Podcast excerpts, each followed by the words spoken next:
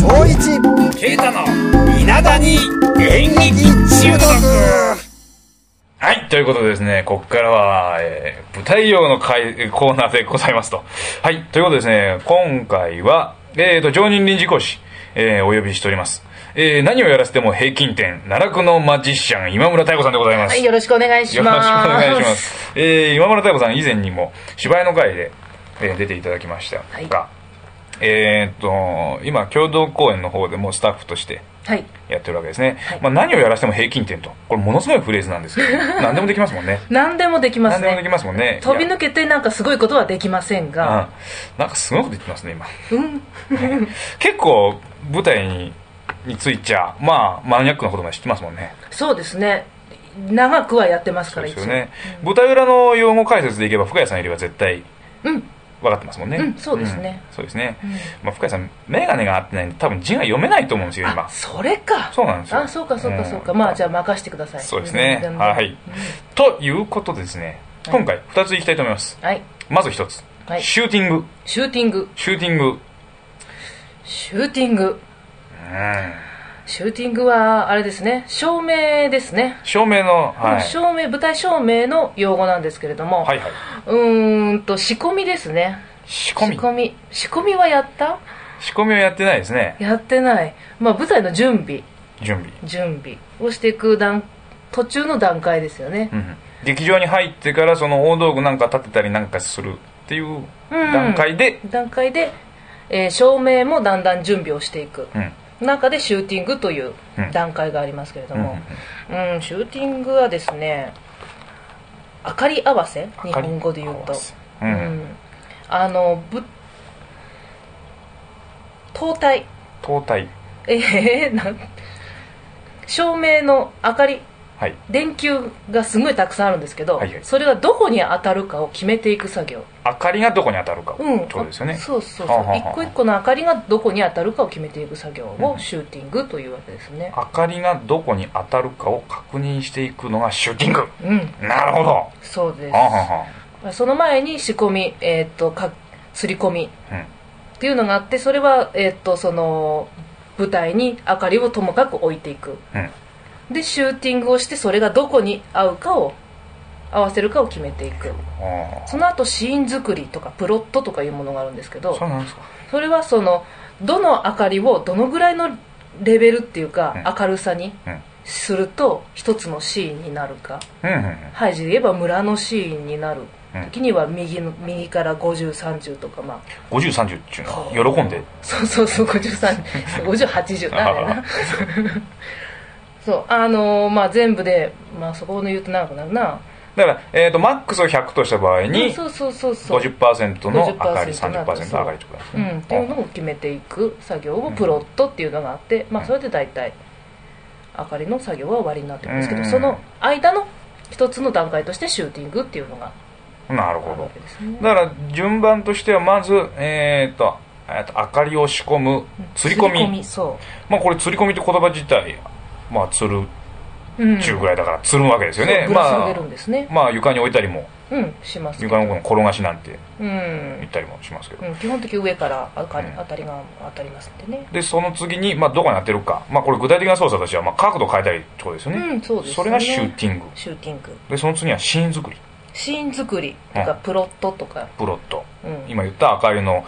調整だとかあとどれを使うかってことですそようねそうそうですね、うん何色を入れとくか何色を入れとくかはもう仕込みの段階うんか、釣り込みの段階でやっておりますけど、うん、なるほどうん、シューティングっていう作業は結構時間かかるんですかかかりますね結構そのし照明の仕込みの中でも時間は使いますよねシューティングに使いますねうんこうハイジみたいにすごく照明の数が多い、うん灯体の数が多い時はすごく時間かかりますうね、ーうんん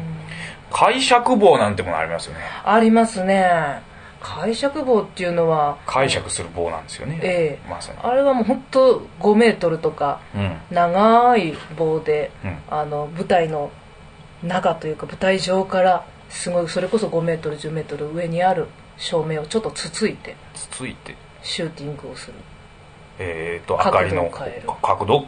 それで修正していくと、うん、まあ、大体アルミ製ですよねそうですねアルミ製ですね5メートルのアルミの棒っつったら結構結構ですね結構ですねだからね本当最先端のところでは解釈棒使わないらしいです木タワああタワーですねータワーであも実際人が登ってっちゃってうん機械で、ウィーンって登ってってそこでキュッキュッとあのリンゴの剪定したりするときに使そううようそうなそうそうそうあの電柱で作業するようなそれはバケット車ですねそうだね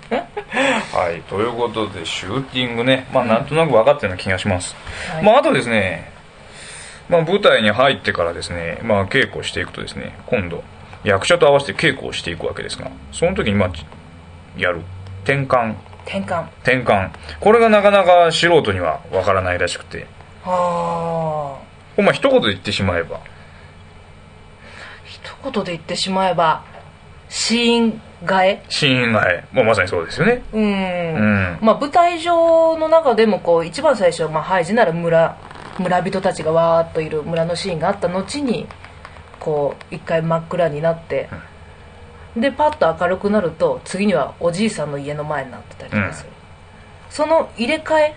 大道具の入れ替えをする転換転換はあはあその時間のことを表すそれとも動作のことを表す両方両方ですね両方ですねうんだから、えー、とあと合わせると暗転暗転暗転真っ暗真にっ暗になることを暗転暗暗転の間に転換をするってそうそうこそうとですですよねねうん明るい間に転換をすることもありますあると名店とかも名店ですねこれまあスタッフの人が基本的に転換をやるんですが、まあ、お芝居によっては役者の手で、まあ、転換するという演出方法も捉えたりなんかしますねそうですねこれ転換ってどういう字書くんですかえっ、と転ぶ転ぶ転ぶに、えっと換気扇の間です換気扇の間でございますねえはあはあ暗転は、暗転は暗いひひ非変に音の暗いうん、に、え暗転転ぶ転ぶ自転車の転名店は明るいに転ぶ、うん、転ぶ明るく転べた明るく転ぶ、なるほどうん、ためになりましたはいはいまあ転換の時なんかはねよく言われるのがその暗転であろうがスタッフも芝居をしながらうんやれとそうでいすうことをよくやりますがまあ例えばブリッジと呼ばれるその暗転やその転換の間に流れる音楽ですね、まあ、これのリズムに合わせて歩くうんとか、まあそういったテクニックはいろいろあありあまりますねすね一一フレーズ聞いてから動き出すとかああそういうのもやりますしまああと転換が間に合わなくて明かりが入っちゃった場合もさも知らんような顔で行けとかそうそうそうそうそうむしろそこで止まれとかいう止まれ時ともありますしあーまあその辺はもうテクニック云々もあるんですがまあキャリアですかね、うん経験ですねはいということで今日はシューティングと転換でございましたはいなかなか勉強になりましあありがとうたごはざいあいりまがした、とうございました、はいじゃあまたねーまたねー